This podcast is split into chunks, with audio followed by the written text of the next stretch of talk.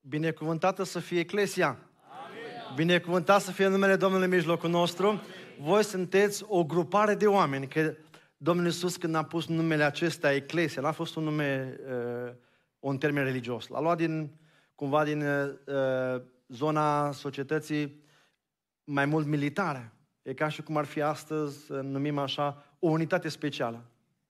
De oameni prin care Domnul Iisus a gândit că cu această unitate specială poate câștiga mai mult decât au fost imperiile dinainte.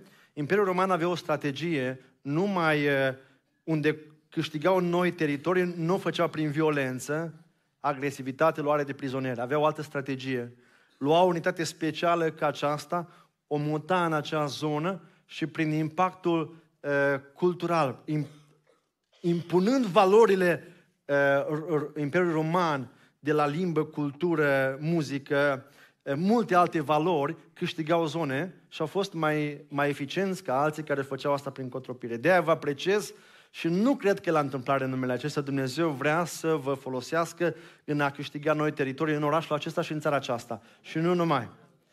Vă aduc salutări de, uh, și gânduri de binecuvântare, de apreciere de la Biserica Betania din Dublin, de la echipa pastorală, de la frații păstori, uh, de la uh, toți cei care vă apreciază lucrarea care faceți și sunt onorat să fiu împreună cu uh, grupul de laudă și închinare în, această, în aceste zile, de fapt, aici, uh, împreună cu fratele Nicu, care este și slujitor în echipa noastră, de asemenea grupul care a venit unei cu familii, cu copii, și vreau să spun că iubesc nu doar pentru ceea ce sunt pe scenă, ci ceea ce sunt mai mult în afara scenei, pentru că le cunosc mărturia. Nu m-aș urca cu ei pe acea scenă dacă n-aș ști că ce fac aici cu ceea ce uh, trăiesc în realitate n-ar, n-ar corespunde. Sunt între ei care cunosc de peste 20 de ani și dacă mă duc pe urmele lor, oamenii nu-i vorbesc de rău, ci laudă pe Dumnezeu din cauza mărturiei lor. Și asta e un lucru mare uh, și important astăzi în slujire. Dumnezeu să binecuvinteze pe ei. Vreau să vă mulțumesc pentru felul în care ne-ați primit. Ne-am să tratați de dumneavoastră cu dragoste. Vă mulțumim în numele Domnului. Apreciem lucrarea care faceți. Vrem să fim o încurajare pentru voi și voi să fiți o încurajare și o inspirație pentru mulți alții, mai ales că proiectul care Domnul vi l-a pus pe inimă, de ce spun că e de la Dumnezeu? Că poate vă întrebați de unde știi că e de la Dumnezeu? Că e mai mare decât voi. E mai mare decât potențialul vostru. Dacă ar încăpea în bugetul vostru, m-aș îndoi.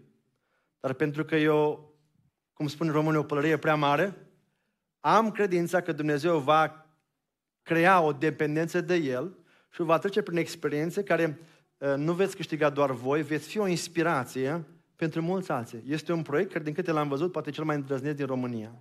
Asta nu e un motiv de mândrie, ci de dependență de Dumnezeu. Și noi am trecut printr-un caz similar, în timp ce în Irlanda catolicii își demolează bisericile, în timp ce în Occident uh, nu se mai construiesc biserici creștine, creștinismul în țările dezvoltate în regresie.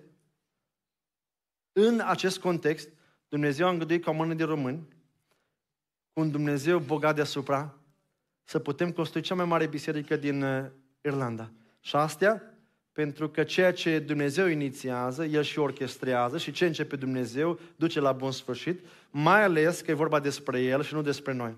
S-au întrebat oamenii din jur, pentru că am construit în capitală și nu e ușor. Legislația era împotriva, în defavoarea noastră, toate lucrurile erau în defavoarea noastră, dar Dumnezeu a schimbat legi, oameni, a făcut tot ce era nevoie ca lucrarea să ducă la bun sfârșit. Și oamenii se întrebau cine este spatele lor.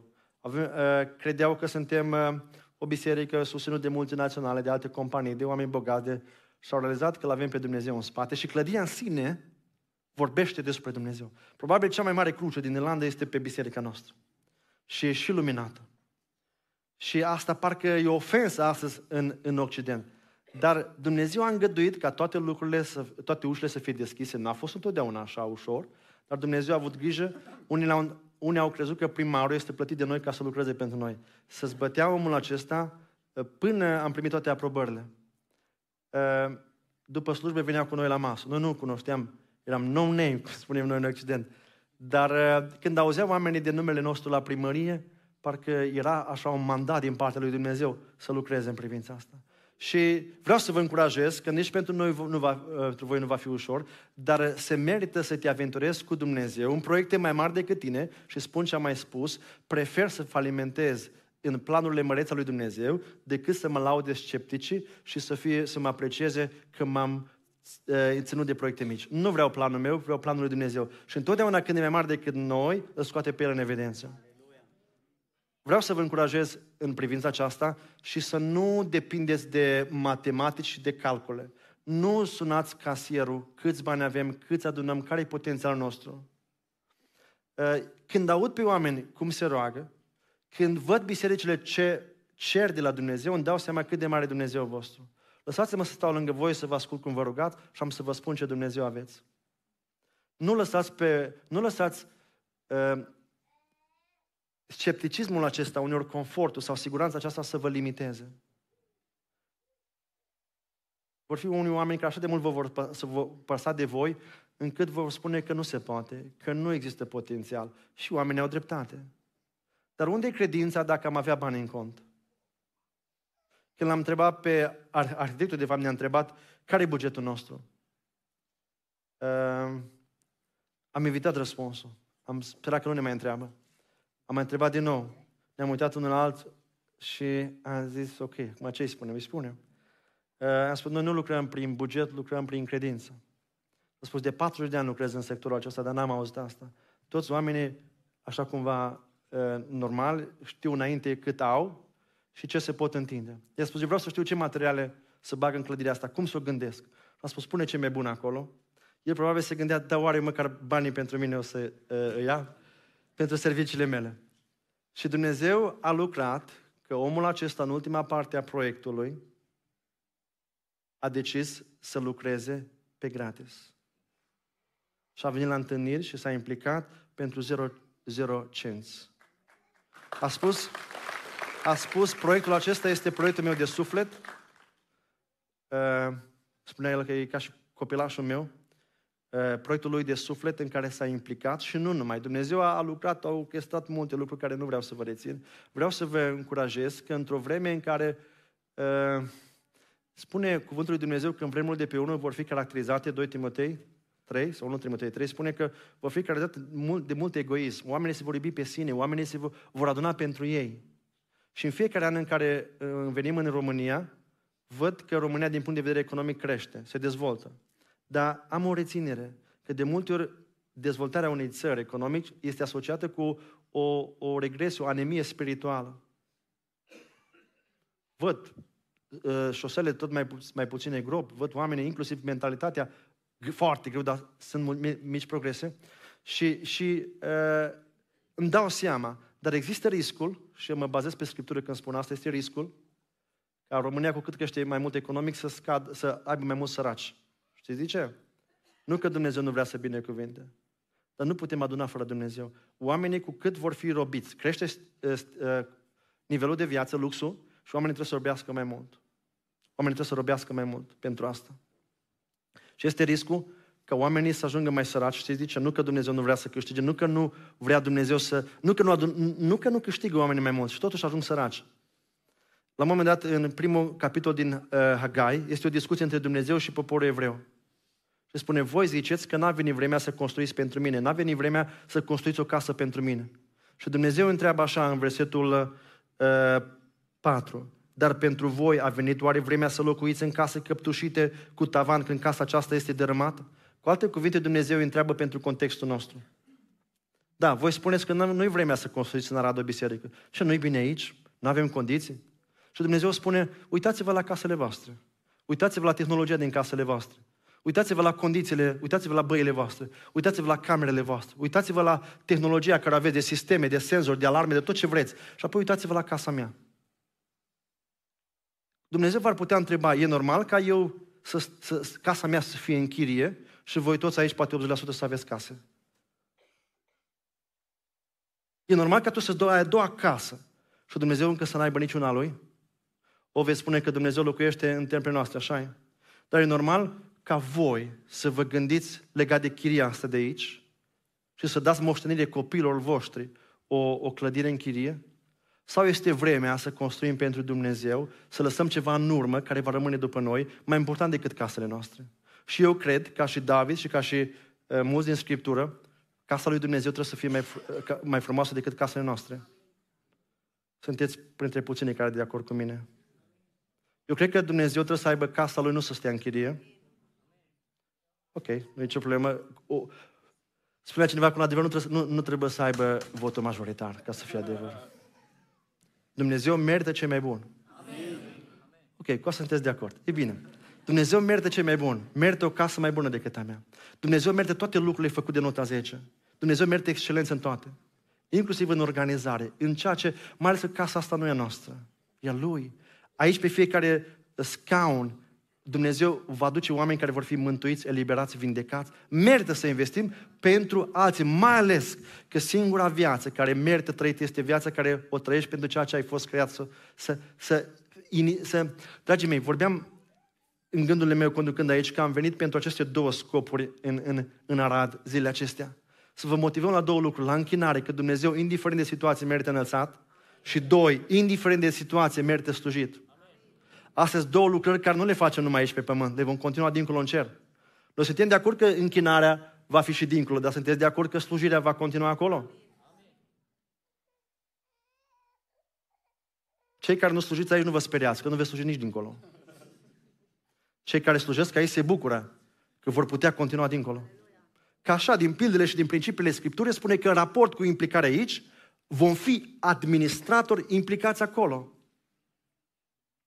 Unii spun că el numai după ușă să ajungă. Nu există gândirea asta. Nu este patron care să angajeze pe cineva și să-i spună uh, angajatul cât ar trebui să, stau, să lucrez minimul la tine în companie încât să nu mă dai afară. Când lucram înainte de, de a fi angajat de biserică în alt loc de muncă, când angajăm câte o persoană, uh, îmi dădeam seama după întrebările care le spune. Și în primele, unii mă întrebau prima întrebare, uh, la ce oră avem pauzele și cât de lungi. Mi-am dat seama că acolo nu de uh, semnat niciun contract. Doamne, ce, ce trebuie să fac eu în biserica asta minim? Și vreau să vă încurajez ceva la finalul mesajului. Pe formularele acelea, să le aveți toți în minte, să notați ceva. Există potențial în biserica asta de a face lucruri mari în România. Când am fost refuzați de bancă, am fost la sediu central din centrul orașului și ne-au spus că, uite, sunt aici trei grade de evaluare. Risc mare, risc mediu și risc jos sau mic. Voi sunteți în afara scării noastre. Că nu aveți nimic. Și am zis, ok, am dat mâna și am ieșit bucuros din biroul lui. Și am zis, tu ai realizat? Le-am întrebat, eram cu celălalt frate păstor. Zice, voi realizați că răspunsul e negativ? Am zis, da, suntem foarte conștienți de asta. Și Dumnezeu ne-a pus pe inimă că avem o bancă în biserică. Doamne, nu știu nici mă, măcar pe cineva care lucrează la curățenie în bancă. Dumnezeu a susținut gândul acesta în noi, am, am, am, ne-am deschis biserici și am spus, uite, uh, am fost refuzat de bancă. Am vrea să vă propunem, dacă vreți voi, să acoperim nevoia asta. Și oamenii ne-au împrumutat peste un milion de euro din biserică. Uite, eu sunt aici, cum e românul, bani la salutare, am atâția bani, vreau să împrumut biserică, vreau să împrumut biserică. Și vă dați seama că am împrumutat fără dobândă, cu înțelegere din partea fraților noștri. Unii nu le-a mai trebuit bani înapoi. Dar Dumnezeu a lucrat și toate răspunsurile negative le-am aplicat la Roman 8 cu 28. Când toate Dumnezeu vrea să-și primească slava, urmărește binele nostru, dar nu la care îl avem noi în minte acum și imediat, și aici, Dumnezeu are alte planuri, și în toate vrea să se scoată pe el în evidență. De aia Dumnezeu ă, vrea să înceapă această aventură cu voi. Și vreau să vă spun ceva, dacă nu face cu voi, Dumnezeu nu se grăbește să mai aștepte 200 de ani să o facă cu altă generație. E problema noastră. Noi asta am spus bisericii noastre. Dacă nu înțelegem mandatul acesta, mâine dimineață ne, ne întâlnim în aeroport și facem loc altor români care să ia în serios mandatul. Pe mine nu am întrebat pe nimeni că se câștigă în România, că nu mă impresionează asta. Nici în Occident. Pentru că cel neprihănit spune în proverbe că el câștigă suflete. Asta e, asta e câștigul nostru. În final, asta va conta. Sunt două lucruri, le-am spuneam la, la festival, sunt două lucruri care le luăm cu noi în Părăția lui Dumnezeu. Caracterul nostru și familia. Pe lângă familie se adaugă toți cei care au fost salvați prin viața și trăirea mea. Sau slujirea mea. Așa că astea două lucruri, investiți în ele. Uh, vreau să intrăm acum în pasajul care îl avem aici, dar am vrut să țin neapărat la asta, să vă încurajez. Că nu sunteți singurii care ați trecut prin experiența asta. Ex, uh, proiectul acesta va, va testa mult biserica, va tria mult biserica. Se vor vedea care uh, pot sluji pe Dumnezeu în anumite condiții, când e greu, unii vor renunța, alții vor merge până la capăt, va testa relațiile între voi, va testa credincioșia liderilor a voastră. Unii veți găsi o listă întreagă de motive în care să vă implicați. Alții veți găsi o listă și mai mare să nu vă implicați. Fiecare va găsi ce va vrea, că sunt și de o parte și de alta. La unii, diavolul o să vă țină mult suport și o să fie de partea voastră. Să vă încurajeze că nu merită, că nu-i nevoie, că nu e acum. Cum spuneau evrei, nu-i timpul acum. Acum e timpul să construim pentru noi, să ne schimbăm mașina, să ne mai luăm o casă, să ne schimbăm ferestrele și faianța. Și David și alții spun, nu, eu nu pot să dorm. Că știu că împărăția lui Dumnezeu, eu nu pot să știu dacă la, la cor mai este nevoie de oameni. Dacă la slujire mai este nevoie, nu pot să stau liniștit și să îmi umplu hambarele. E o nebunie, dragii mei, să credem că pentru asta am fost construit pentru mai mulți. Pentru asta am venit pe lumea asta pentru mai mulți. Vreau să vă citesc un pasaj care l-a, l-a, uh, l-a spus Domnul Iisus în Luca, în capitolul 13, este o pildă de la versetul 6 la 9, pilda smochinului neroditor. Am să o citesc repede și după aceea vom intra câteva lucruri să învățăm de aici. Domnul Iisus a spus o pildă și pilda aceasta. Un om avea un smochin sădit în via sa. A venit să caute rod în el și n-a găsit. Atunci a zis vierului, iată că sunt trei ani de când vin și caut rod în smochinul acesta și nu găsesc. Taie-l! La ce să mai cuprindă și pământul degeaba? Doamne, i-a răspuns vierul, mai lasă și anul acesta, am să-l sap de jur împrejur și am să-i pun gunoi la rădăcină. Poate că de acum înainte va face rod. Dacă nu, îl vei tăia. Pasajul acesta are titlul pus de Cornilescu. Rețineți, astea nu sunt titlurile puse în original, în inspirația Scripturii, dar sunt titluri inspirate, pus de traducători. În cazul ăsta a fost Cornilescu, care avem titluri așa probabil până în Galat, Galateni, unde dintr-o discuție cu societatea britanică Eh, s-a oprit acolo Cornilescu și nu le-a mai pus. Dar cred că este un titlu bun dacă te uiți doar în prima parte a pasajului. Pentru că el spune pilda smochinului care, care nu a rodit. Dar în versetul 9 spune că poate de acum va rodi. Nu se știm cum se termina pilda aceasta. Nu, știm, nu știm ce s-a întâmplat cu pomul mai departe.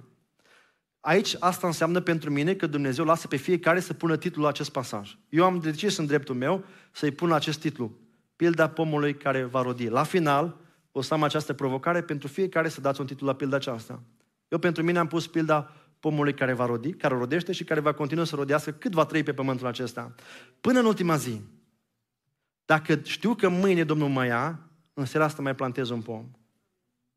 Că unii s-au îngrijorat și au spus, frate, dar ne împrumutăm, dar așa. I-am spus, asta îmi și doresc. Când va veni Domnul să ne găsească cu bani împrumutați. Să spună, bine, rău, bun, ai, ai luat împrumut pentru cauza mea.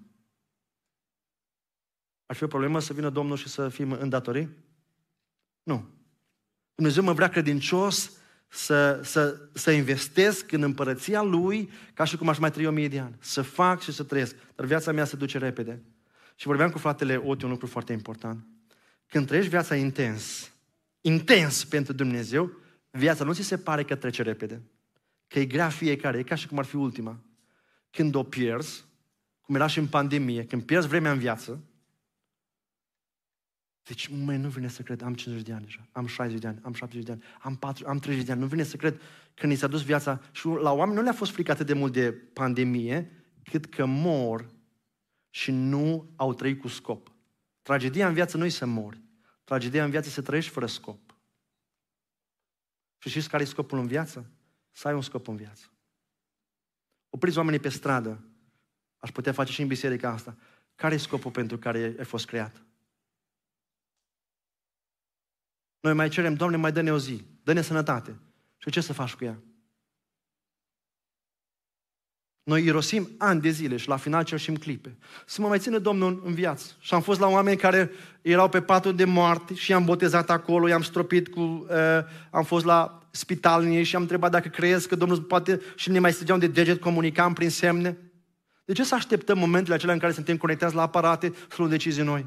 Când Dumnezeu îți vorbește în această seară, și vreau să vă uh, spun cinci lucruri din Cuvântul lui Dumnezeu în acest pasaj, care încep toate cu litera P. Primul lucru spune că uh, pomul acesta a fost sădit în via lui Dumnezeu. Asta este un privilegiu.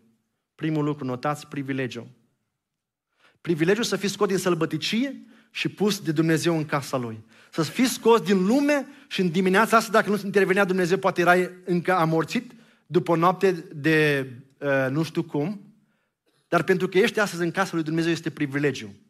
Și nu numai că ești plantat aici de Dumnezeu, te și îngrijește cel mai bun grădinar. Mâinile lui Dumnezeu, Domnului Iisus Hristos se îngrijește de tine. Și am să spun imediat mai târziu cum o face Dumnezeu.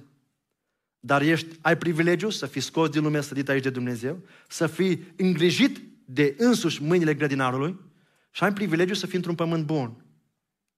Și vă rog să înțelegeți lucrul acesta. Că dacă în Eclesia o singură persoană poate rodi, înseamnă că pământul în Eclesia este un pământ bun ca să poată rodi oricine. Nu mai dați vina pe biserică, nu mai dați vina pe închinare, pe predicatori, pe organizare, pe stilul bisericii, pe adineul bisericii. Nu mai dați vina. Dragii mei, a rodi sau a nu rodi este o alegere. Nu există alți responsabili pentru rodirea sau lipsa mea de rodire. Dacă o persoană de aici poate rodi, repet lucrul acesta, înseamnă că este un teren bun pentru oricine să rodească. Ascultăm aceleași predici, aceeași închinare, aceeași viziune, de ce unii rodesc și alții nu?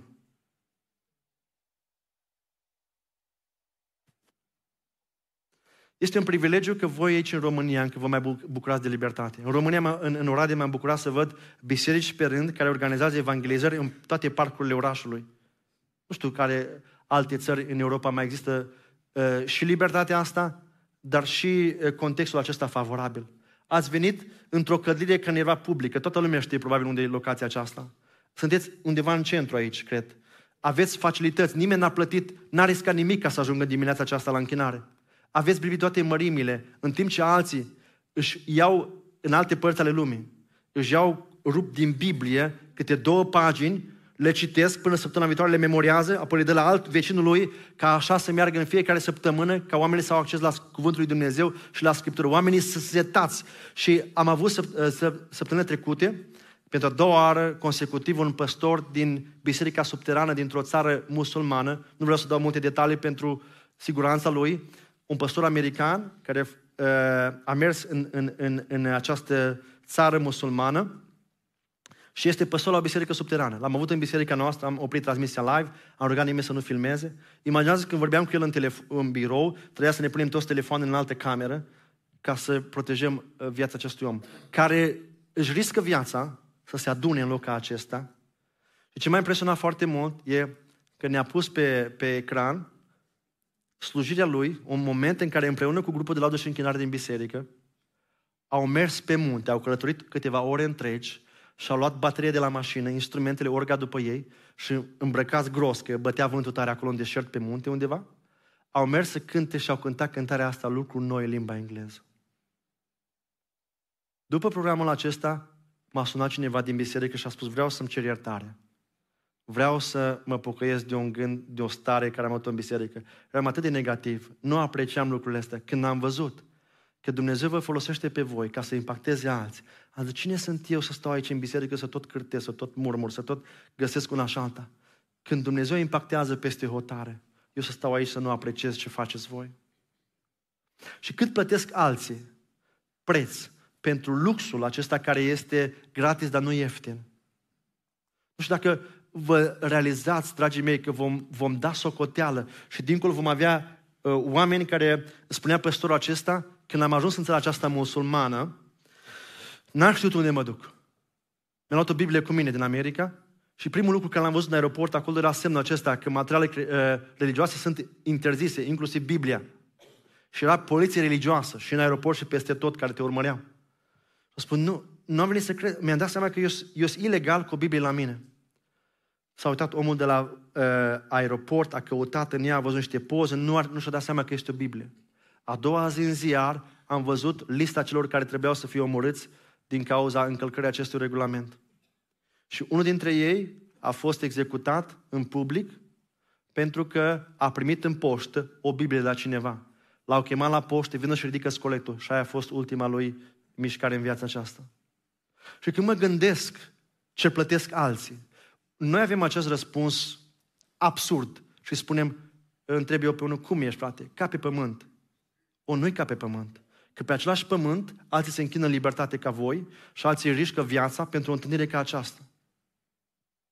Realizați că avem un privilegiu. Aici în România, care tot timpul o, o, o vorbim de rău și de nu știu cum, aici în România avem harul încă să mai evangelizăm în parcuri, să pui Biblia la, la piept, să mergi în centrul orașului și nimeni să nu aibă împotrivă. Și totuși nu folosim aceste oportunități.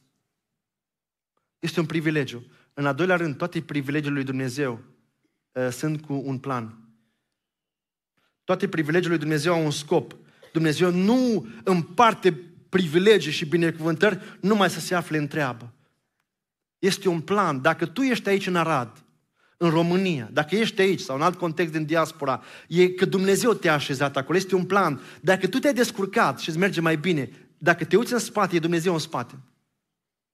Dacă tu ai intrat la o facultate, ai o carieră, ai o muncă bine plătită, dacă ți-a reușit în, în afaceri, e pentru că Dumnezeu are un plan. Din păcate, noi ne cercetăm numai când ajungem bolnavi, în crize și în probleme. Și atunci ne punem întrebarea asta legitimă. Ce vrea Dumnezeu oare cu mine? Și e bine să ne punem. Dar n-ar fi normal să ne întrebăm și în binecuvântare, oare de ce mai binecuvântat, Doamne? De ce câștig mai mult acum? De ce merge mai bine? Doamne, de ce pace în casă? Într-un mod tacit, dacă nu ne întoarcem cu recunoștință, ne le atribuim cumva nouă. Este vremea să ne cercetăm și dacă nu ne merge bine, și dacă nu ne merge bine, și să realizăm că în toate Dumnezeu are un plan. Ceva urmărește Dumnezeu cu lucrul acesta. Care este acest plan al lui Dumnezeu? Ce urmărește Dumnezeu? De ce mă binecuvântă? Care e planul lui Dumnezeu? Dumnezeu face toate lucrurile acestea ca să fiu roditor, eu l-am numit ca să fiu productiv, să aduc producție. Este un termen mai tehnic, mai de business. Dar asta vrea Dumnezeu, să câștigăm ce? Bani? Dumnezeu nu are împotrivă la asta, nu. Dumnezeu vrea să ne binecuvinte. Dar nu pentru asta ne-a creat. Nu ăsta e primul scop al lui Dumnezeu, să, să credem că El nu are alte preocupări decât să se ocupe de plăcerea noastră, de confortul nostru. Nu pentru asta ne binecuvintează Dumnezeu. Nu pentru asta. El vrea ca tot ce a investit în noi să se întoarcă în favoarea împărăției lui Dumnezeu predicam în România aici și vorbeam despre faptul că toate abilitățile care Dumnezeu ți le-a dat, El nu vrea să le ții egoist pentru tine. El spune în Scriptură, în Noul Testament, că toate darurile sunt pentru alții. La fel cred că toate binecuvântările nu sunt numai pentru tine. Și spuneam acolo, dacă ești în, în sala aceasta și ești un contabil, să știi că Dumnezeu vrea că abilitățile tale, experiența ta, pregătirea ta să fie în primul rând benefic, benefic pentru împărăția lui Dumnezeu. Și la finalul slujbei a venit la mine un contabil. Și era păstorul lângă mine și spune, da, și spunea el așa, primăria mă vrea să lucrez pentru ei. Și păstorul confirma, e cel mai bun contabil în oraș. O să du-te unde vrei. Dar dacă, dacă, dacă împărăția lui Dumnezeu nu beneficiază de abilitățile tale, tu, tu îți folosești greșit toate, uh, tot ce ai primit. Te poți gândi un pic la, la lucrul ăsta. Cât beneficiază Eclesia de binecuvântările care Dumnezeu le-a investit în tine? Sau crezi că e doar pentru tine familia ta, copiii tăi și cu asta tu ești mulțumitor că ai tu. Nu, nu, nu, nu cred. Nu cred că Dumnezeu, dragii mei, de multe ori noi avem expresia asta că Dumnezeu ne scrie povestea la fiecare. Eu am o altă părere și vă rog, dacă nu sunteți de acord cu mine, nu e nicio problemă. Eu am, eu am credința că Dumnezeu scrie o singură poveste și ne bagă pe toți în ea. Eu cred că toți suntem parte dintr-o singură poveste, care a început nu cu noi, cu mult timp în urmă, și Dumnezeu îmi face privilegiu să fiu parte din povestea asta care o are El cu omenirea. Eu sunt o, sim- o simplă, nu știu, o segment dintr-o veșnicie care o are Dumnezeu și îmi dă mie șansa. Vrei să te implici în ăștia? O pot fi fără tine, dar nu vreau fără tine. Vreau atunci când voi fi pe podium să te chem lângă mine.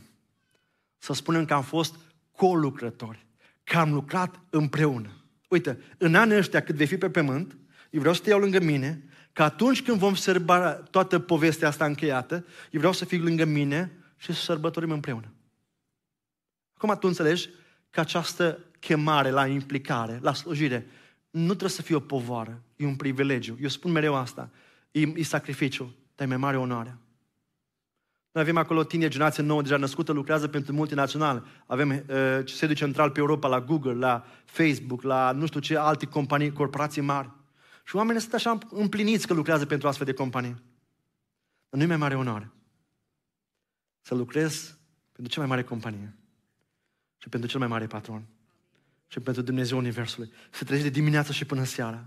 Să ai în minte numai cauza Lui. Nu știu dacă voi realizați și vă rog de aceea, nu ne mai plângeți de milă. E greu. Deci suntem cei mai onorați. Să slujim pe Dumnezeu care merită, când a făcut atât de mult pentru noi. Este un plan ca să aduci producție. Te poți gândi câți oameni sunt atinși în viața lor din cauza ta, mai ales că în aceste vremuri statisticile spun că 75% dintre cei care se convertesc, se convertesc prin relații. A apus era evenimentelor. Poate să vină uh, orice evanghelist. Veți mai avea câteva locuri uh, în pline, atât. Oamenii nu mai vin, oamenii vin acum la programele voastre pentru că cunoaște pe cineva, viața cuiva și unul de dragul lui vine la biserică. Asta face din fiecare dintre noi misionar, ambasador. Îl am avut pe ambasadorul României în Irlanda la slujbă. Și am spus, domnul ambasador, am așa emoții că sunteți cu noi pentru prima dată într-o biserică evanghelică. A spus, uh, și spunea și el când a vorbit, era foarte emotiv. Și spunea și eu am emoții foarte mari. I-am zis după aceea, e și normal că aveți în față o biserică de ambasador. Pentru mine cel mai important moment al închinării e când se termină slujba. Că sute de oameni, sute de ambasadori vor ieși în stradă. În orașul acesta sunt suficienți ambasadori aici ca să răstoarne fața acestui oraș. Voi ar trebui să vă luați doar în serios mandatul și nimic mai mult. Aveți puterea aceasta, lăsată de Dumnezeu. Dumnezeu nu v-a dat un mandat ca să vă umilească, să râdă de voi. Uite, eu v-am, v-am chemat să faceți ucenici în Arad, să întoarceți orașul acesta pe dos, dar știu că nu puteți, dar râd de voi. O, v-am dat să faceți ceva. Hai să vă văd cum nu puteți. Nu. Dumnezeu nu-și bate joc de biserica Lui. Dacă ne-a dat mandatul acesta, înseamnă că crede că îl putem îndeplini. E nevoie și voi să credeți. Și asta e partea mai grea lui Dumnezeu, să convingă biserica că poate, decât să schimbe lumea. Pentru noi e mai greu să ieșim din cutia noastră. Mai ales că nu a fost biserică care să impacteze un oraș. Cum poate Dumnezeu să înceapă acum să facă lucruri noi care n-a mai fost cu nimeni? Și asta este partea grea lui Dumnezeu, să vă convingă pe voi. Că trebuie să, să vă sacrificați, să vă închinați, să adunați nu doar pentru voi. Și spuneam la, dimin- de dimin- la primul program că este gândirea asta, noi am vrea ca să cumva să scăpăm de sacrificiu, să nu ne sacrificăm, să, dacă putem să căutăm scurtături, dar la intrarea în, în, în cortul întâlnirii, când vrei să intri în prezența lui Dumnezeu, primul lucru care se întâlnea credinciosul, știți care era? Altarul. Altarul de sacrificiu. De aceea, noi am vrea prima dată să ocolim repede, să ajungem la Livian, să ne spălăm pe mâini, să spunem că și eu mă bucur cu biserica, dar ca să celebrezi, ca să te poți spăla pe mâini, trebuie să te faci prima dată de, de, de sânge pe mâini. Și propriul tău sânge. Sacrificiu. Asta, asta aș vrea să scrieți fiecare pe formularul acela. Frate, nu știu, dar unde ai nevoie de mine, cheamă-mă și mă pun la dispoziția lui Dumnezeu trage pe păstor de mânică și spune, până acum am fost un leneș în biserică, am găsit o grămadă de scuze, termin cu el, nu-i din cauza ta, nu-i vina ta că nu m-am implicat. Este o, o, o, o necesitate de a produce uh, suflete, a câștiga suflete. Jimmy Carter, fostul președinte al Americii, a și scris el într-o carte, spune o, o întâmplare în care niște misionari au trecut printr-un sat și întreabă pe un fermier, sunt credincioși aici? Da. Și îl întreabă, tu ești credincios? Și am spus, eu nu vreau să-ți răspund la întrebarea asta. A scos un pic și o foaie și a zis, aici sunt 10 nume de oameni din familia mea, colegii mei de muncă, întreabă-i pe ei, vecinii mei, dacă sunt sau nu credincios. După roade îi vei cunoaște. Maturitatea unui biserici nu dă uh, viziunea, programul, organizarea, bugetul, nu. Maturitatea unui biserici o dă rodirea. Noi de multe ori catalogăm, catalogăm o biserică bună, vie, adormită, nu știu ce criterii avem noi. Biblia spune că un singur criteriu se aplică rodul. Cât rodiți? Ă, statisticile spun că din o biserică, aproximativ 2% dintre oameni aduc oameni la biserică. Imaginați ce armată are Hristos, în care 2% dintre ei sunt echipați și acționează. Restul suntem în spate. Statisticile de asemenea spun că 80% din, din membrii unei biserici nu se implică. 20% se sacrifică, 80% consumă. Eu ce am văzut aici e un raport uh, diferit, pentru că am văzut sute de oameni ridicați în picioare. Pentru mine asta îmi spune că voi aveți șansa să fiți 80% implicați și doar 20% consumatori. Adevărul că în orice biserică este un grup de oameni care îi cară în spate pe ceilalți. Oricât v-ați chinui, veți avea de dus în spate pe alții. Așa e cumva în familia Domnului.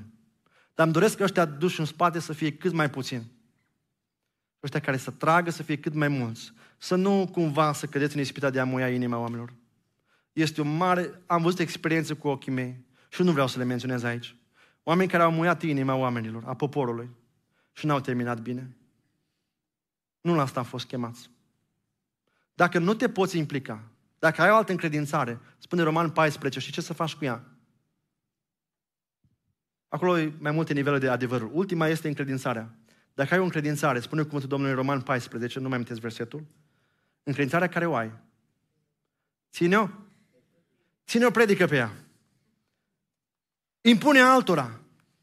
Poate vei vedea lucrurile diferite și asta nu e o problemă. Asta e o dovadă că gândești. Bravo. Dar s-ar putea să fie lucruri care nu ești de acord cu ele. Ce faci cu asta? Ai, ai puterea să-ți, să-ți supui încredințările tale de dragul unei viziuni a bisericii în care poate nu ești atât de convins de asta. Eu spun asta pentru că îmi pasă și vă iubesc, dragii mei. Fiți cu atitudine potrivită în această perioadă de provocare în care Dumnezeu vă cheamă să vă uniți în proiectul care vă stă în față. Dragii mei, sunt mai multe eh, feluri de a rodi. Eh, în 1 Corinteni, capitolul 2, spune acolo că sunt eh, mai multe categorii de oameni din biserică care pot rodi. Adică fiecare dintre voi are o anumită roadă. Dar spune aici în 1 Corinteni, capitolul 2, acolo sunt trei categorii de oameni. În versetul 14 este primul, primul fel de roadă, roada firească, produsă de oamenii firești, versetul 14. Este omul acesta natural, omul sufletesc, care din punct de vedere spiritual este mort, este omul de pe stradă, care și el face roade. Și el, și el dacă vine probabil la colectă, deși îi spuneți, nu trebuie să dai că ești musafir. El oricum va da, pentru că are inimă, are compasiune. Sunt oameni care sunt atei și fac acțiuni de caritate, au milă, au compasiune. Aceasta este o categorie a omului de afară și el rodește. Este apoi, Biblia spune aici despre omul duhovnicesc care are discernământ spiritual, el prin tot ce face rodește. Când vorbește, spune evrei că aduce o jertfă de mulțumire. Când lucrează în toate, el, el la locul de muncă se închină. Amvonul lui volanul, amvonul lui bucătăria. În timp ce amestecă în mâncare, el se închină. În tot ceea ce face, în calitatea muncii, el se închină. El nu are numai 20 de minute de închinare când pune căștile pe urechi. El are ca stil de viață închinarea. Acesta este omul duhovnicesc, care ă, tot ce e în jurul el, prinde, el prin tot ce face zidește. Zidește. El și când mustră zidește. Responsabilizează zidește. Asta, el prin tot ceea ce face, prin porii lui, scot roade. O altă categorie, deja în versetul 1, capitolul 3, este omul lumesc. Acum recapitulez. Omul firesc e afară. Poate acum încă e amețit, poate se plimbă prin centru, cine știe ce face la ora asta. Omul dovnicesc unde e? E în biserică, bravo. E omul care slujește, omul care se închină, omul care trăiește pentru, nu pentru el doar. Unde e omul lumesc? Unde, dragii mei? Nu, afară e ăla care e mort din punct de vedere spiritual. Unde e? Aici, așa, aici printre noi. Nu-l aplaudăm, dar e aici. Nu știm că după costum așa nu pare a fi nimeni. După închinare, după prezența la biserică, nu pare a fi nimeni. Deși avem câteva indice. Omul firesc, omul lumesc, e a nostru, e la secretariat. Domnul să-l binecuvinteze, Domnul să se îndure de el. Dar ea nostru, aici trebuie să așteptăm momentul în care Dumnezeu să-i vorbească și el să spună gata, gata cu lumea. Pentru că e omul de la noi care are aceleași fapte ca așa omul care acum încă doarme. Numai nostru e un pic mai cenzurat, mai calculat, le mai scapă, dar mai greu. El, și el înjură, dar nu chiar așa de mult. Și el înșală, dar nu chiar așa de mult. Și el uh, face lucrurile lumii, dar e un pic mai atent să nu fie așa de vizibile. Mai vine la biserică și mai ușurează conștiința, mai face anumite lucruri.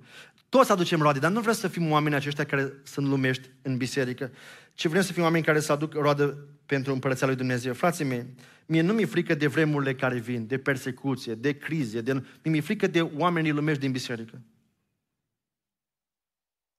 Și asta am stresul să nu crească numărul ăsta. Mai ales, rețineți vă rog, Un adevăr care, din păcate, nu-l vom putea schimba decât să ne protejăm bisericile noastre. Spune cuvântul lui Dumnezeu că în vremea de pe urmă, dragostea câtorva, dragostea câtor, a câtor mai A multora. Adică vor fi mai mulți cei afectați de asta, dragostea celor mai mulți se va răci. Și asta e de speriat. Nu vom putea schimba fenomenul ăsta, în schimb putem fi ca biserică diferită. Rețin, nu vom putea schimba asta, că e ceva ce caracterizează problemul de pe urmă. Dar dragostea asta înseamnă inclusiv sacrificiu. Uitați-vă cât v-a sacrificat. Și ați mers pe jos și prin ploaie și nu conta că ai sau nu mașină, luai tramvaiul sau unde mergeai, peste dealul treceai și mergeai să te întâlnești la părtășie cu frații. Când era dragostea din tâi, când era dragostea în clocot. Când s-a răcit, numai motive, scuze, online, nu-i nevoie, se poate fără mine, avem smerenia asta în care eu nu vreau să mă implic, eu nu vreau să mă uh, înalți, eu nu vreau să fac în public și nu mai bine ne scuzăm uh, lenevia aceasta. Este în, a, în al patrulea rând o perioadă de har. E o perioadă în care putem să facem lucrarea aceasta, în perioada în care ne putem sluji. După Levitic 19, era o lege în Vechiul Testament că primii trei ani pomul trebuia lăsat în pace, să se adapteze, să se obișnuiască cu locul. Trei luni nu avea uh, proprietarul așteptări de la el.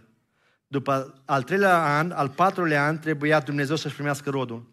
După al cinci, în al cincilea an, putea mânca proprietarul. Dumnezeu înțelege că ai nevoie o perioadă de adaptare. El știe, ai venit nou în biserica Eclesia, nimeni nu te stresează, stai liniștit, te adaptezi, vezi viziunea, înțelegi, cunoști oamenii. Dumnezeu înțelege perfect asta.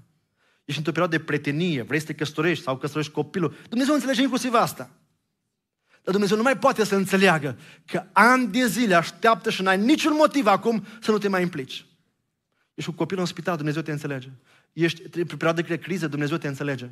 Dar ce să mai înțeleagă când tu ai toate condițiile în care să slujești și nu o faci?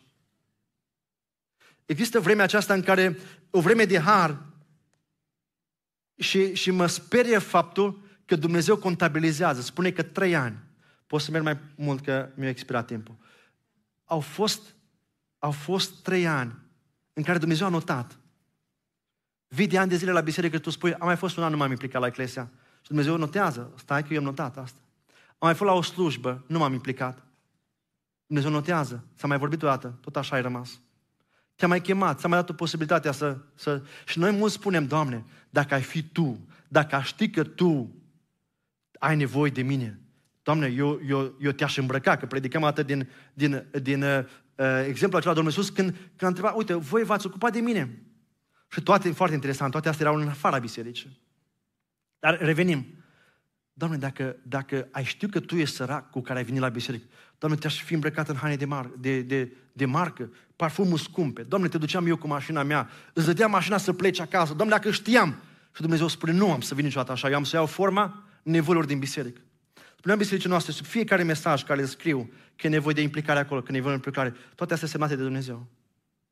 Semnează Iisus, semnează Iisus. Ai să fii șocat la final. Și, Doamne, dar dacă știam, și Dumnezeu te-am chemat. Am făcut apel. Am adus pe un, cineva, un grup de oameni de la 1500 de kilometri să spun că e nevoie să te implici. Ai ignorat, ai mers acasă și ai rămas în lenevia ta. Eu nu vreau să mă mai întâlnesc cu predica asta. Și nu vreau să folosească nimănui ca o mărturie împotriva lui. Dumnezeu ți-a creat posibilități, o vreme de har, în care spune cuvântul lui Dumnezeu că am să sap de jur împrejur. Și ce înseamnă asta? Să fii săpat 360 de grade. Eu am văzut mulți oameni săpați de Dumnezeu în anumite domenii. Odată financiar, odată familiar, odată la locul de muncă, odată în slujire. Dar rar mi s-a întâmplat să văd oameni care să pas de jur împrejur, oriunde te uiți în viața lor, vezi că Dumnezeu mișcă pământul acela înțepenit ca să ajungă oxigenul și nutrienții, nutrienții la rădăcină. Și frate, ce cu mine?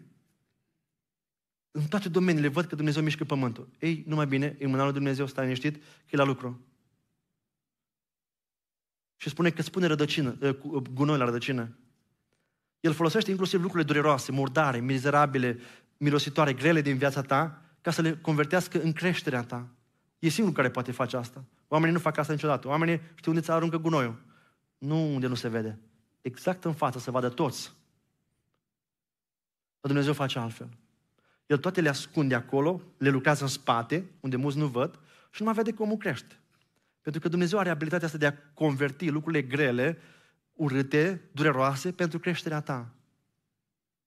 Și să vă spun un lucru. Când veți vedea și veți simți că pământul se mișcă, să știți că Dumnezeu e la lucru. Să nu vă speriați de asta. Ioan, capitolul 15, versetul 2, spune că pe mlădița care nu aduce rod, o taie și o aruncă. Pe mlădița care aduce rod, iar o taie. Mi-a dat seama că oricum nu scap de, de farfic. Dacă nu aduci rod, te tai odată și te lasă în pace. Te lasă pe mâna celui rău, că el îți dă de lucru. Deci Dumnezeu nu poate lucra cu oamenii ocupați. Lucrezi pentru cineva, Dumnezeu spune nu mă bag peste celălalt stăpân. Că tu trebuie să alegi pentru cine lucrezi. Dar pentru oamenii care slujesc, Dumnezeu îi curăță. Îi curăță. Și de aia uneori ne plângem în biserică, dar de ce te pe mine, frate? Frate, Vale, uitați la fratele păstor. Eu slujesc.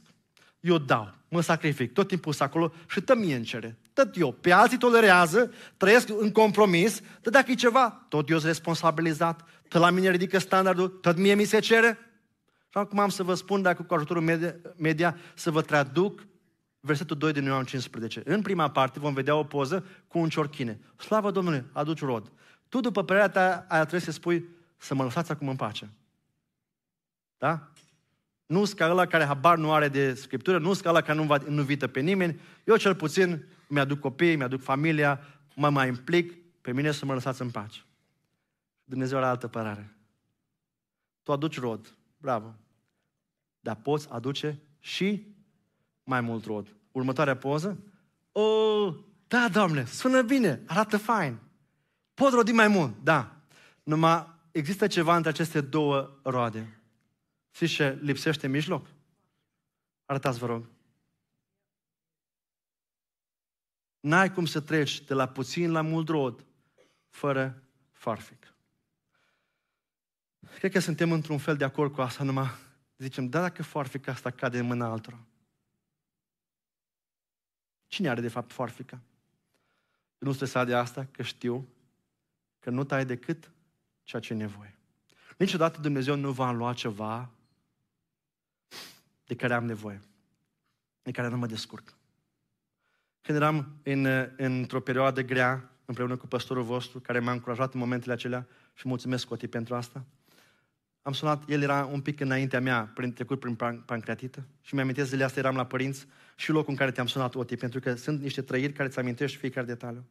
Și te-am spus și m-a încurajat că se poate și că trebuie să am grijă la asta, la asta, la asta. Sunt momente în care nu știi cum să te raportezi, nu știi ce se va întâmpla, cum, dar atunci s-a întâmplat ceva. După asta am fost operat la, la fiere. Și acum mă mir că se poate trăi fără ea. Dumnezeu ne, ne ajută să ne adaptăm la anumite piese, să funcționăm în continuare. Întotdeauna Dumnezeu va avea grijă ca foarfica să nu taie mai mult decât e nevoie. Să ai, să ai confortul acesta, convingerea aceasta. Că dacă a tăiat Dumnezeu, nu, să nu vă fie frică că pune mâna altcineva pe farfic. O face prin cineva din jur se poate, dar întotdeauna va avea Dumnezeu grijă cât să taie. Eu nu stresat că cineva... Nu, Dumnezeu a promis că va fi încercarea calculată și că puterea, rețineți acest aspect, puterea va fi suficientă dar nu puterea care cred eu că o am. Că de multe ori descoperim și spune, frate, Valiu, n-am crezut că voi rezista la, la încercarea asta. Și spune, eu înainte, dacă cineva mi-ar fi spus că trec pe aici, aș fi spus că voi nebuni, că nu voi rezista, că nu voi putea. Dar am descoperit că Dumnezeu mi-a dat putere peste puterea mea și am rezistat. Și asta vreau să vă încurajez și pe dumneavoastră, dragii mei. Acum, unii spun, o, dacă vreau să ajung la foarfe, că mai bine să nu slujesc. Mai bine mă mulțumesc cu asta. Nu, dragii mei. Noi am fost creat pentru mai multă roadă, mai multă roadă, mai multă roadă. Și asta poate vă stresează, că păsori tot cer. Dar nu-i bine, nu-i bine. Nu-i bine clădirea asta, nu-i bine. Se poate mai mult. Pentru că Dumnezeu merită the best, cel mai bun. Și vreau să vă, fa- vă, vă încurajez să slujiți cu excelență tot ceea ce faceți. Când i-am scris președintelui țării o scrisoare în care i-am spus că ne rugăm pentru el, am primit răspunde la cancelarie. Și vreau să vă, v-aș putea arăta cum arată o scrisoare de la, de la cel mai înalt birou din Irlanda. Fără nicio greșeală. Sigla era aurită, Scrisul era impecabil. Reprezenta cea mai înaltă instituție din țară. Cum ne putem noi permite să facem lucrurile uh, oricum? Lasă că merge și așa. Lasă că e bine. Cum spune românul, de mântuială. Nu, nu, nu. Noi de multe ori ne-am ascult în spatele uh, lucrurile proaste făcute, dezorganizări. Am, am avut impresia că cu suntem mai dezorganizați, cu atât suntem mai spiritual. Acum, dacă e o biserică prea organizată, spune, o, nu lăsăm pe Duhul Sfânt să lucreze. Ca și cum ne-am ascuns acum, la Duhul Sfânte, fă tu organizarea, fă tu tot, noi venim duminică și vedem ce ai făcut. Nu, dragii mei. Noi trebuie să facem the best, că la noastră, vorba Scriptură într-o altă parte, știi bine să ți le aranjezi. Să-ți calculezi, să faci, să ajungă un concediu și unul mai bun, mai generos, toate astea. Dar când e vorba de, de lucrarea mea, atunci dintr-o dată devii zgârcit, neimplicat și leneș. Dragii mei, aceasta este chemarea lui Dumnezeu și vă rog să realizați că sunt e o perioadă de, de, de uh, o perioadă de har în care putem să ne implicăm. Eu n-aș vrea să asculți, să, să sune în minte vorba mea într-un context în care nu mai poți sluji. Avem oameni cu uh, încărucior, oameni uh, cu anumite uh, probleme care nu mai pot să slujească. Ca și înainte. Este o vreme de har, niciodată nu vei avea vârsta asta. Nu o să mai poți da timp înapoi, recuperează ce se poate, slujește la maxim pentru Dumnezeu, că nu vrei regreta niciodată. Durerea, dure... Slujirea are durele ei, provocările ei, nu e ușor, oameni buni, nu e deloc ușor. Dar e mai dureroasă durerea regretului că nu te vei implica, că nu te-ai implicat, decât durerea slujire. În ultimul lucru, cinci, Dumnezeu vede ceea ce n-a văzut nimeni în tine și anume potențialul tău. Spune că poate de acum înainte a fost rod. Oamenii când se uită la tine, știi ce-ți văd? Trecutul. Când Dumnezeu se uită la tine, știi ce vede? Ce poți faci. Ce ai putea faci. Oamenii când se uită la tine, ce văd? Eșec, faliment, mărturie proastă, divorț, avort, crize, falimente. Asta văd oameni la tine. Și sunt foarte buni oamenii la pune etichetă. Imediat știe ce ai făcut în ultimii trei ani. Dar când se uită la Dumnezeu la tine, vede ceea ce n-a văzut nimeni.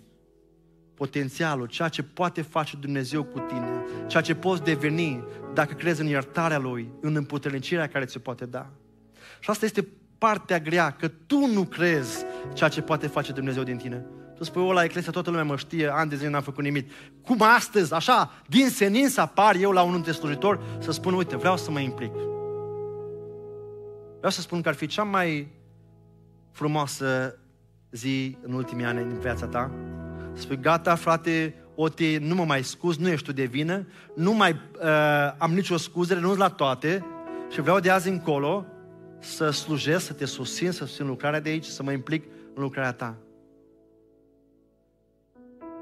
Dacă ar fi după oameni, de mult eram tăiați. Dacă ar fi să ne dea oamenii șanse, de mult eram executați, de mult era, dar Dumnezeu a spus mai investesc în el. Și poate ești un fiu risipitor care Dumnezeu te așteaptă ani de zile. Dumnezeu a spus, Eclesia, mai pregătește o slujbă. Mai pregătiți, mai investiți într-un program. Mai faceți, că eu îl mai aștept. Probabil tatăl acesta spunea soției, mamei acestei fiu, mai încălzește toată supa, pregătește patul, lasă lumina prins, poate va veni, poate se va întoarce, poate cu ocazia slujbei acestea își va veni în fire. Să nu lași cumva pe diavolul să zică, o, să uite toți la tine ca și cum tu vrei să slujești, tu vrei să te implici, tu, tu. Și o să pară ciudat. Nu, nu, nu, nu. Eu, eu vreau să spun că luptă pentru, pentru tine, numai vreau să te încurajez să depășești orice obstacol pentru că merită de, de dragul la ce a făcut Hristos pentru mine să suport și rușinea de care spunea Nicu la început, de a fi în casa lui Dumnezeu, eu păcătosul. Ce să pot face eu în eclesia? Ce nevoie are păstorii de mine, eu care vin din Paști în Crăciun la biserică sau când vin numai musafir? Da, de tine are Dumnezeu nevoie. Sau nu știu dacă să spun corect, tu poți avea privilegiu, că Dumnezeu face fără oricine de aici. Tu poți avea privilegiu să trăiești viața pentru care ai fost creat. Oare asta a fost intenția lui Dumnezeu? Să trăiești la nivelul ăsta? A fost uh, pe câmpul de război doi camarazi, unul era rănit și celălalt a venit să-l salveze și luându-l în spate, în braț și apoi în spate, l-a aruncat în tranșeu într-un loc cu siguranță. Dar în momentul acela a fost rănit și mai târziu a murit de un glonț. După o perioadă când a fost uh, omagiați eroii eh, din acel război. Cel care a fost salvat a mers la copilul, la familia acelui decedat. A spus, copile, vreau să spun ceva de care să fii mândru. Eu trăiesc datorită tatălui tău. Tatăl tău a murit pentru mine și a dat viață ca eu să fiu salvat. Și copilul acela s-a uitat așa în sus la acest militar și a spus, Domnule, s-a meritat? S-a meritat să moară tata pentru felul în care vă trăiți viața astăzi? Puneți în balanță, pe de o parte, sacrificiul care l-a făcut Hristos și cât a renunțat Dumnezeu la El pentru voi și puneți în cealaltă balanță felul în care vă trăiți viața, felul în care vă implicați și răspundeți dumneavoastră în sine dacă se merită. S-a meritat? S-a meritat să moară tata pentru stilul tău de viață?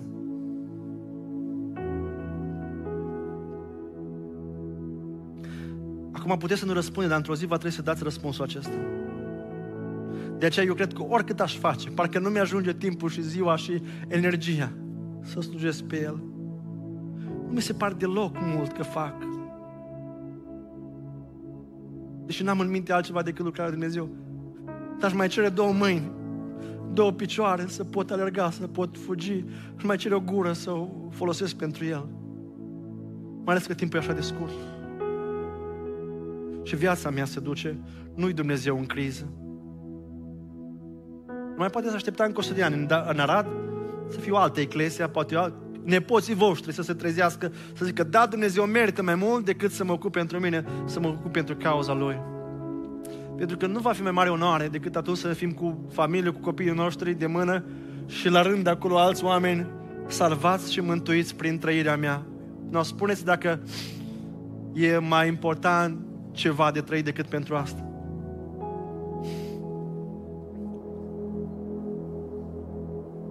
Nu știu, nu pot să închei, deși aș vrea. Poate nu ne vom mai vedea niciodată. Dar te rog, tu mă poți ignora pe mine. Poate nu-ți place vocea mea, stilul meu, asta e ok. Dar te rog, accepte că Dumnezeu se poate folosi de gura mea să te cheme, să te invite, să... Nu, nu spune, te rog, că îl iubești pe Dumnezeu dacă nu te implici și nu aduci rod pentru El. Nu spune asta. Că s-ar putea atunci să auzi cuvintele acestea grele, blestemaților. Mai bine să spune acum un pic de disconfort, decât să le auzi în vremea aceea. Alege astăzi să scrii pe formularul acela eu vreau nu într-un departament, nu într-o săptămână. Eu vreau să-mi pun viața pe altar, să nu mai trăiesc pentru mine, să trăiesc azi toate zilele câte le mai am pe lumea aceasta pentru El și cauza Lui și împărăția Lui. Ești hotărât să schimbi ceva, să ieși din parca asta a confortului și să lași scuzele și să te apuci de treabă? Nu crezi că tot ce ai primit în viață Dumnezeu merită să-i se întoarcă în favoarea Lui? Spuneam bisericii noastre, noi suntem binecuvântați acolo că plouă mult și avem oameni la biserică. Dar spunem, noi cerem vreme bună. De ce? Ca să pot lipsi de la biserică. Doamne, dăm sănătate. De ce? Ca să pot munci mai mult, să vin mai rar la biserică. Dragii mei, de multe ne, ne, ne frământăm să plecăm în străinătate, să rămânem aici. Care e voia lui Dumnezeu? Voia lui Dumnezeu are de face mai mult cu ceea ce ești decât cu unde ești. E un procent a meu spus. 98% din voia lui Dumnezeu are de a face cu ceea ce ești. Nu cu unde te duci. De oameni roditori Dumnezeu are nevoie peste tot. Și o biserică mare ca aceasta are nevoie de mai mulți implicați decât au fost și am văzut eu în aceste zile aici. Vreți să ne rugăm pentru asta? Hai să ne ridicăm în picioare. Vreau să ne rugăm ca Dumnezeu să lasă acest cuvânt să aducă uh, să aducă schimbare în viața mea. Dragul meu, poți fi ca tâlharul acela de pe cruce care cu o decizie a anulat o decizie bună a anulat o viață cu consecințe negative. A anulat o grămadă de, nega- de decizii negative. Dumnezeu nu ne-a creat să fim membri frunză. Membri care la depărtare, dacă te uiți de aici, de unde să știu eu, mai ales că nu vă cunosc, care rodește și care nu. Toți aveți frunze. Dar unii dintre noi avem numai frunze. Când te apropii să mănânci ceva, o greșeală, numai frunze. Știi ce înseamnă frunze? Vorbă multă. Poate mai găsești un rod în el, wow, bucuros. Muși din el și zici, oh, mai bine nu te-aș fi cunoscut. Ce, ce se întâmplă cu oamenii când mușcă din tine? Când se apropie de tine? Când vor să se hrănească din tine? Uite-te în jur, e uscăciune sau oameni plini de viață? Ce se întâmplă când îți deschizi gura? Când îți întinzi mâinile? Uite în jurul tău, analizează tu pe tine și ia o, fă o evaluare în viața ta și lasă lucrurile să fie schimbate de azi încolo. Și biserica aceasta să fie o biserică cu oameni roditori. Mă rog pentru asta, în numele Lui Iisus, în această seară, să putem renunța la orice dudele nevie, orice scuză, orice obstacol. În care noi am fost creați nu la ne scuza, ci a sluji pe Dumnezeu. Să facem asta împreună în această rugăciune. Amin.